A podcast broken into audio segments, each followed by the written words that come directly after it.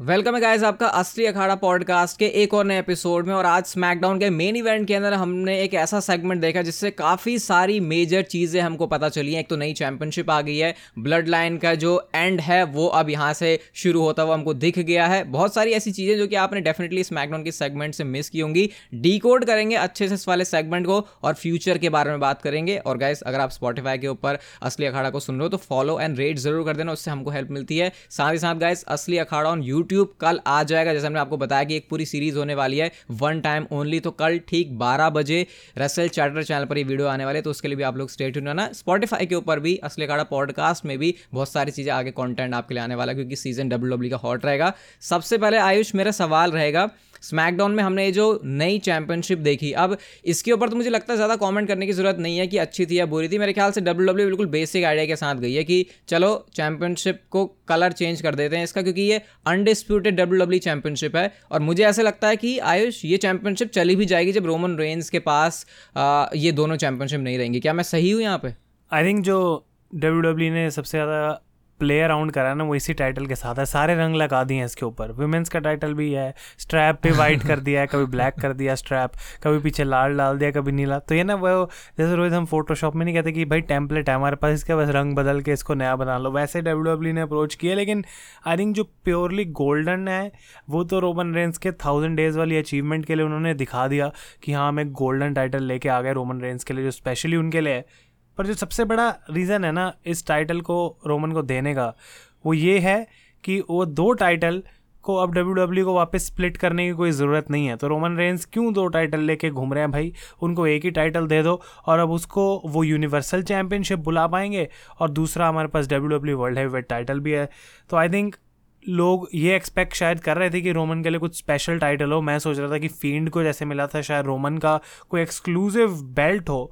लेकिन वैसा किया नहीं तो ऐसा ही लग रहा है भाई कि अब उनको क्योंकि टाइटल स्प्लिट करने की कोई ज़रूरत नहीं है तो ये एक टाइटल दिया रोमन को लेकिन इसमें इंटरेस्टिंग बात यह है कि डब्ल्यू डब्ल्यू e उस चैंपियनशिप को जो अलग नाम दे रही है, वो undisputed W W universal championship है। क्योंकि पहले ऐसा भी सुनने में आ रहा था कि यूनिवर्सल चैंपियनशिप के लिए नया डिज़ाइन आएगा क्योंकि थाउज़ेंड डेज़ पूरे में लेकिन वो नहीं हुआ। डब्ल्यू डब्ल्यू e ने कंबाइन करके उसको नया नाम दे दिया है undisputed W W universal championship तो इसका मतलब तो फिर यही है ना कि जब ये रोमन का रेन खत्म होगा तो उसके बाद ये भी बड़ा यार दिमाग लगाने वाली बात है आयुष की अगर उनका रेन खत्म हुआ अनडिस्प्यूटेड चैंपियनशिप का तो उसके बाद फिर जैसे अभी टाइटल जुड़े हैं वैसे ही टाइटल अलग भी होंगे। ये प्रोसेस थोड़ी कंफ्यूजिंग होने वाली है आने वाले टाइम मज़े की बात यह है कि जो भी रोमन रेंस को हराएगा उसको भाई फ़र्स्ट डे पे गोल्डन टाइटल मिल जाएगा रोमन रेंस को हज़ार दिन लगे वो टाइटल लेने में। लेकिन आई थिंक ये बहुत इंपॉर्टेंट पॉइंट है कि रोहित, अब डब्ल्यू डब्ल्यू को वो दो टाइटल्स आई डोंट थिंक कोई ज़रूरत अलग करने की, भले वो उसको अनडिस्प्यूटेड चैम्पियनशिप बोलें। आई थिंक धीरे धीरे वो उस चीज़ को फेड आउट कर देंगे, अभी क्लैरिटी नहीं मिली। ये भी पॉसिबल है कि रोमन रेंज अब तीन बेल्ट लेके आएँ और दो पॉल हेमन के पास हो एक रोमन रेंज लेके आए, कुछ भी हो सकता है। लेकिन हम ये भी जानते हैं कि बहुत लंबे टाइम तक रोमन रेंज हारने वाले तो है नहीं। तो अभी उस टाइटल के स्प्लिट करने वाली situation I don't think W ने भी इतनी कोई सोची है। लेकिन क्योंकि अब रॉ पे रोहित है चैम्पियनशिप तो फिर ज़रूरत ही क्या रह गई कि वो वापस टाइटल्स को जो है अलग अलग करेंगे, अगर रोमन हार भी जाते हैं। मतलब तुझे ऐसे लगता है कि ये गोल्डन टाइटल आने के बाद भी ऐसा हो सकता है कि रोमन तीन बेल्ट लेके आ रहे हैं? क्योंकि मेरे हिसाब से इस बेल्ट को लाने का मतलब शायद ये कि वो जो दो दो बेल्ट कैरी करने का झंझट सा लग रहा था, शायद उसको डब्ल्यू डब्ल्यू ने कम किया but at the same time बहुत सारे लोग सोच रहे हैं कि यार दो बेल्ट में स्वैग आता था, अब रोमन एक बेल्ट के साथ आएगा। तो तीनों बेल्ट के साथ आने की पॉसिबिलिटी भी है क्या? कुछ भी हो सकता है, लेकिन अगर हम ट्रिपल एच की बात सुने, जो उन्होंने बोला स्मैकडाउन में तो क्लियरली ये था कि रोमन को मैं प्रेजेंट कर रहा हूँ उनकी नई यूनिवर्सल चैम्पियनशिप के लिए। तो भाई, देखेंगे नेक्स्ट वीक आई थिंक कि डेफिनेटली पॉसिबल है कि तीन बेल्ट भी रोमन रेंज लेके आए। कुछ भी हो सकता है हमने वो देखे हैं ना ट्विटर पे फ़ोटोज़ की रोमन रेंज डिवास चैंपियनशिप भी लेके घूम रहे हैं। तो भाई, कुछ भी इस पॉइंट में ना रोहित रोमन रेंज के साथ रियलिटी हो सकती है चीज़। मैं तो कुछ डाउट नहीं करूँगा कि इस बंदे को डब्ल्यू डब्ल्यू ये ना, ये देगी नहीं, ये नहीं देगी, कुछ भी दे सकती है। लेकिन ये तो मतलब नया टाइटल आया आई डोंट थिंक लोग को इतना पागल हुए। जब नया वर्ल्ड हैवीवेट चैम्पियनशिप आई थी सेथ वाली तो लोग बहुत खुश थे उसको देख के।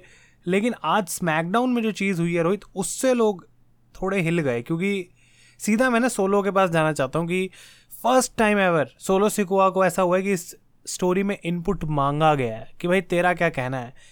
क्या थॉट्स है कि जिस तरीके से आज सोलो की प्रेजेंटेशन थी स्मैकडाउन के ऊपर?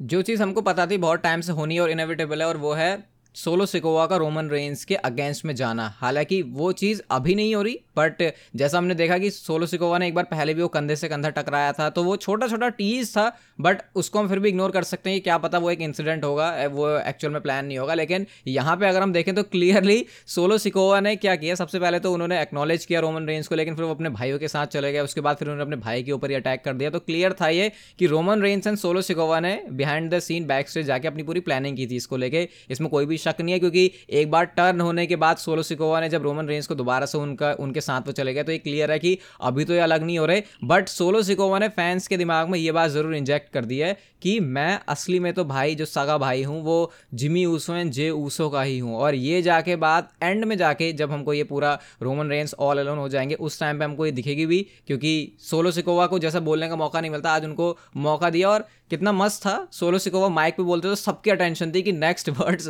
होंगे क्या सोलो सिकोवा के? बिल्कुल, और मैं मतलब ये बोलूँगा कि सोलो को ना अभी तक वो मोमेंट इस स्टोर लाइन में आई नहीं है उनकी। क्योंकि अगर हम पहले देखें तो सबसे पहले जे ऊसो को पता लगा था कि रोमन रेंज गलत है, पर जे ऊसो ने कुछ किया नहीं।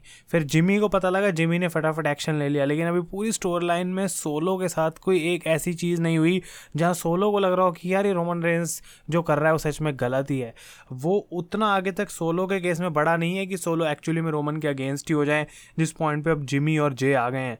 तो ये बहुत इंटरेस्टिंग मुझे लगा और सोलो को बोलने का मौका दिया गया तो रोहित डब्ल्यू ने आज क्लियरली ये भी दिखा दिया कि आगे जाके अगर ज़रूरत पड़ती है ये बंदे को बोलने की तो ये भाई प्रोमो भी कट कर पाएगा, सब कुछ कर पाएगा। अभी वो लेयर्स दिखा नहीं रहे हैं उसके कैरेक्टर की। अभी उसको बस वो इन्फोर्सर वाली लुक दे दी गई है। लेकिन ये तो एक चीज़ थी जो आज स्मैकडाउन में फ़र्स्ट टाइम देखने को मिली। इसके साथ साथ एक और चीज़ फ़र्स्ट टाइम देखने को मिली कि रोमन कहीं ना कहीं चेहरे पे ये डर था, शायद उसकी वजह से थोड़ा इमोशन भी देखने को मिला कि रोमन को अपनी आँखों के सामने अब ब्लड लाइन ऐसा लग रहा है कि बिखरती हुई दिख रही थी पहली बार। इससे पहले हम लोगों ने जितनी बार भी देखा तो ऐसा था कि रोमन रेंस को ऐसा लगता था कि यार, इस बंदे में ही फॉल्ट है, इसको फिक्स करो, इस बंदे में ही फॉल्ट है, इसको फिक्स करो। लेकिन वो मूवमेंट जो हमको याद रहने वाला है हमेशा ही, जैसे ही सोलो सिकोवा रोमन रेंस की साइड से बिल्कुल नेक्स्ट जाके खड़े हो जाते हैं जिमी एंड जे उसो के, वो मूवमेंट ऐसा था कि उस टाइम पर तो बिल्कुल ऐसा लग रहा था, यार, अब बैठ जाओ, अब सीट से हिलना नहीं है, अब क्या इंटरेस्टिंग होने वाला है? अब क्योंकि हमको पता है ब्लड लाइन की जो स्टोरी है, वो ऐसे एकदम से नहीं पता चलती, वो धीरे धीरे अनफोल्ड होती है, इसलिए सोलो सिकोवा ने फिर उल्टा ही टर्न कर लिया जिमी ऊसो के ऊपर। लेकिन वो सच में पहला ऐसा मोमेंट था जब रोमन रेंस को रियलाइज़ हुआ कि मैं अकेला हूँ, मेरे साथ कोई भी नहीं है। हालाँकि वो उनका behind the scene game plan था या फिर जो भी था बट क्लियरली यहाँ से ये तो पता लग रहा है कि जिस तरह से सोलो सिकोवा ने कहा था कि मेरे भाई हैं, उसमें सच्चाई है, उसमें कोई झूठ नहीं है। और मुझे लग रहा है ये शुरुआत है बस, ऐसे पता नहीं कितने मूवमेंट आने वाले हैं और कितनी बार रोमन रेंज बात को संभाल लेंगे। हर बार तो ऑब्वियसली ये चीज़ नहीं होने वाली और फिर एंड तो हमको पता ही है क्या होगा ब्लड लाइन के साथ। बिल्कुल, और यहाँ पे ना ऐसा लग रहा है कि रोमन रेंज ने इतने टाइम से जब ब्लड लाइन को बनाया था तो सब लोगों को दिख रहा था कि हाँ भाई रोमन हमारी फैमिली के लिए कर रहा है। मे भी क्योंकि रोमन इतने टाइम से कर रहा है, अब वो रियलाइजेशन जो है, वो ब्लड लाइन की ख़त्म हो गई है, उनके लिए वो चीज़ नॉर्मल हो चुकी है। तो अब उनको ऐसा लगता है कि भाई रोमन के पास जब पावर नहीं थी, वो अपनी पावर के लिए कर रहा था, तब वो बात समझ आ रही थी। पर अब वो अपनी पावर को एब्यूज़ करने के लिए और उसको सिर्फ़ मेंटेन करने के लिए अपनी फैमिली के भी अगेंस्ट जा सकता है और वो चाहता है कि सारे लोग बस रोमन को टाइटल रिटेन कराने के लिए चलते रहें। बाकी भाई, इनका कुछ हो या ना हो, उससे फ़र्क नहीं पड़ता। तो वो एक बहुत कमाल की चीज़ थी और आई थिंक कि ये जो डर है ना, दिखना ज़रूरी भी है रोमन रेंज के अंदर क्योंकि रोहित, ऐसा नहीं हुआ कि पूरे टाइम रोमन का अपर हैंड रहा है। अगर स्टोरी में ऐसा होगा कि रोमन भी एक पॉइंट पे तड़पने लग जाए ब्लड लाइन को, एक मतलब यूनाइट करने के लिए वापस की रोमन को एफर्ट लगाना पड़ रहा है तो वो एक ऐसा एस्पेक्ट होगा इस पूरी स्टोरी का, जो ना तो किसी ने सोचा है कि होगा, और अभी तक देखने को भी नहीं मिला है हमें वो।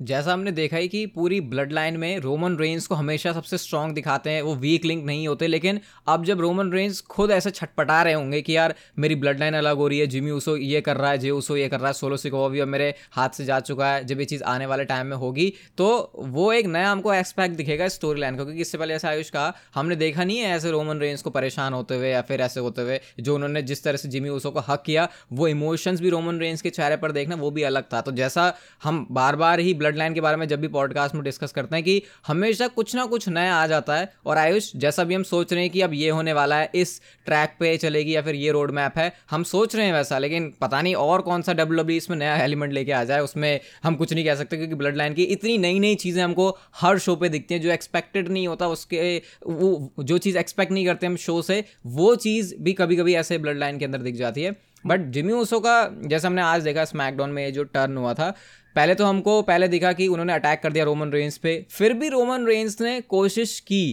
कि, नहीं भाई, बातों को समझा लेते हैं, थोड़ा सुलझ लेते हैं। क्योंकि अगर कोई और बंदा होता ब्लड लाइन के अलावा, उसने रोमन रेंज के ऊपर ऐसा अटैक किया हुआ था तो जब पहली बार रोमन रेंज को उसका चेहरा दिखता, पता नहीं कहाँ जाके रोमन रेंज उसको उड़ा देने वाले थे, लेकिन ये चीज़ उन्होंने जिमी ऊसो के साथ नहीं करी। बट अब जो स्मैकडाउन में हुआ है क्या मान सकते हैं कि जिमी ऊसो ऑफिशियली आउट हैं ब्लड लाइन से? मतलब ये बहुत इंटरेस्टिंग तरीके से पुट करा है यहाँ पे, क्योंकि मुझे ऐसा लगता है कि रोमन रेंज ने पहले से मन बना के तो आए थे कि जिमी को बाहर निकालना है।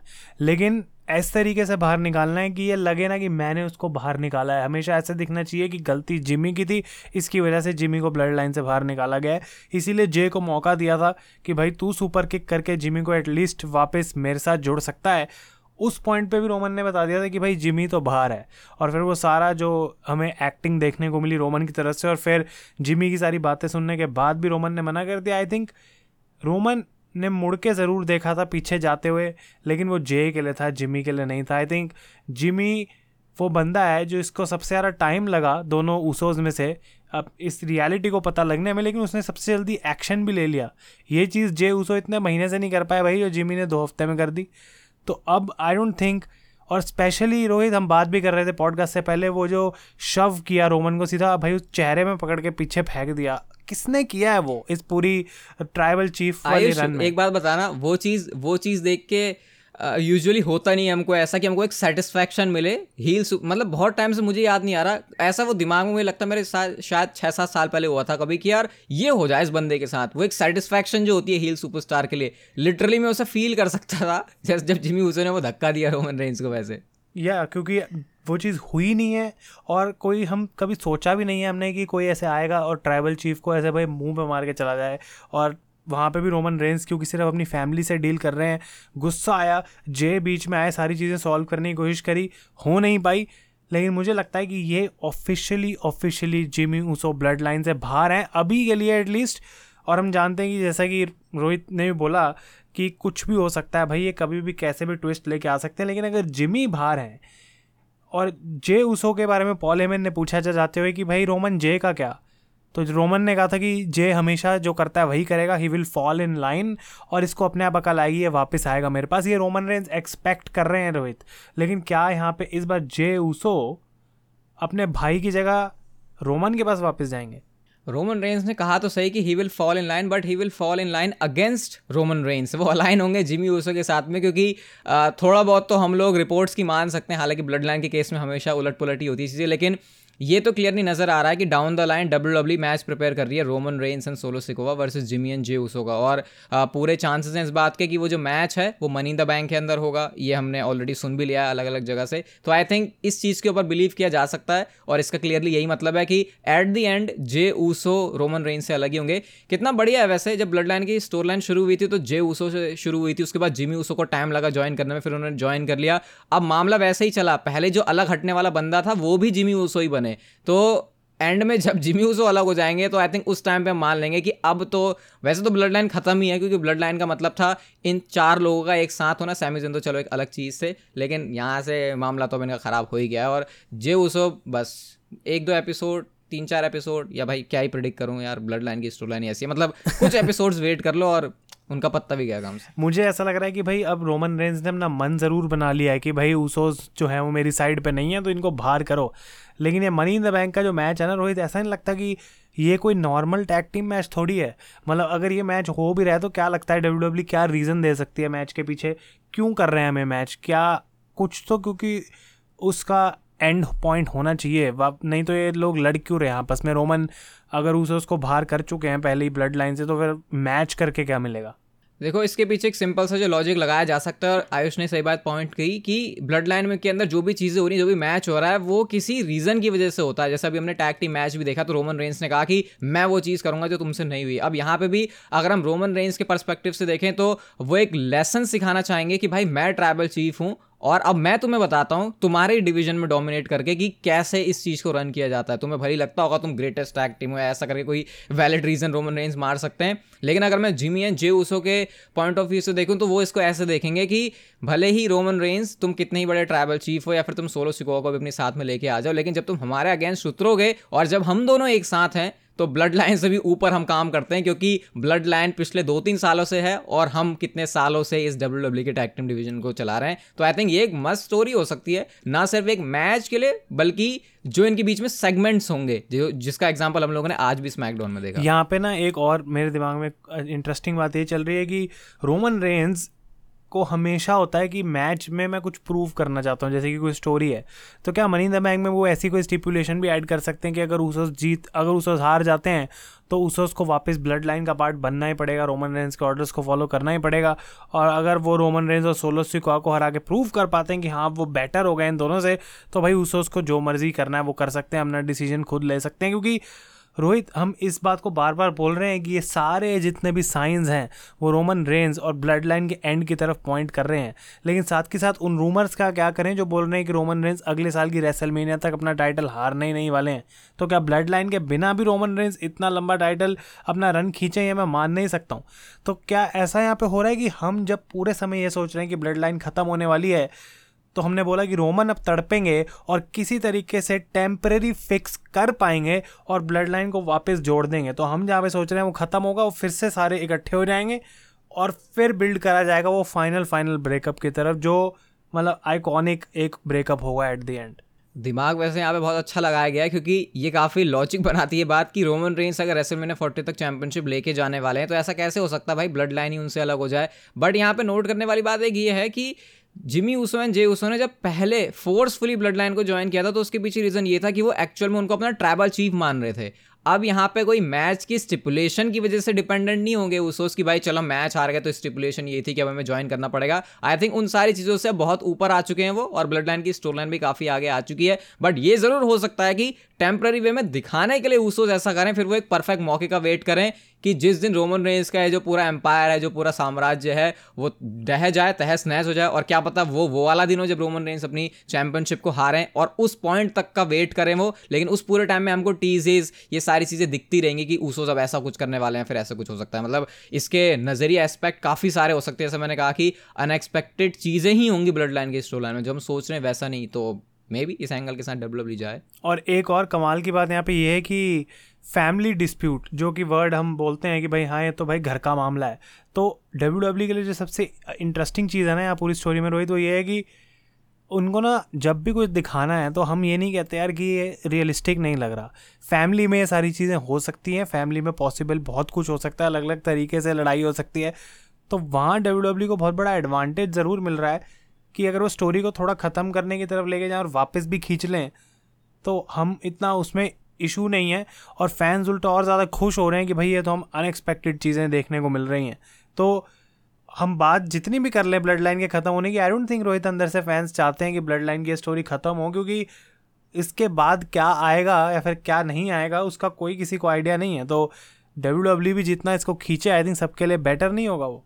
एग्जैक्टली ब्लड लाइन को टूटते हुए हर कोई देखना चाहता है, लेकिन इनकी स्टोरी एंड होते हुए नहीं देखना चाहता, क्योंकि पता है ब्लड लाइन के टूटने का मतलब स्टोरी एंड होना भी है। तो अगर डब्ल्यू डब्ल्यू कोई एक ऐसा तरीका ढूंढ ले, कोई बिग ब्रेन लगाए पॉलेमन यहाँ पे तो तरीका ज़रूर निकलेगा, जैसे सैमिजेन अलग हो गया ब्लड लाइन से। तो अब कहाँ वो चीज़ है सैमिजेन के अंदर? बट क्योंकि ब्लड लाइन वाली चीज़ है फैमिली डिस्प्यूट है, ये एक ऐसी स्टोरी नहीं है कि भाई शील्ड ने एक दिन अटैक कर दिया किसी मेंबर ने तो आज के बाद सब खत्म हो गया। यहाँ पे एक दूसरे, तीसरे, चौथे मौके दिए जा रहे हैं, जो यूजुअली हमको अपनी फैमिलीज़ में देखने को मिलते हैं। तो जितना रियलिस्टिक डब्ल्यू डब्ल्यू इसको दिखा रही है, उसको देखने में बहुत मज़ा आ रहा है और मुझे पूरी उम्मीद है डब्ल्यू डब्ल्यू से कि आने वाले टाइम में जो मज़ा है वो कंटिन्यू रहेगा और एक बात का वादा मैं आपसे भी कर सकता हूँ कि आने वाले टाइम में असली अखाड़ा पॉडकास्ट की तरफ़ से भी आपको पूरा मज़ा मिलेगा, ना सिर्फ़ स्पॉटीफाई पे ऑडियो प्लेटफॉर्म से बल्कि कल वेट करना जब रसल चैटर चैनल पर असली अखाड़ा वीडियो पॉडकास्ट आएगा वन टाइम ओनली पूरी वीडियो सीरीज़ है। आई होप आपने इसे एंजॉय किया होगा। रेट ज़रूर कर देना स्पॉटीफाई पे, सारे प्लेटफॉर्म पर फॉलो कर लो। हम मिलेंगे आपसे बहुत जल्दी अगले एपिसोड में, तब तक के लिए good bye and take care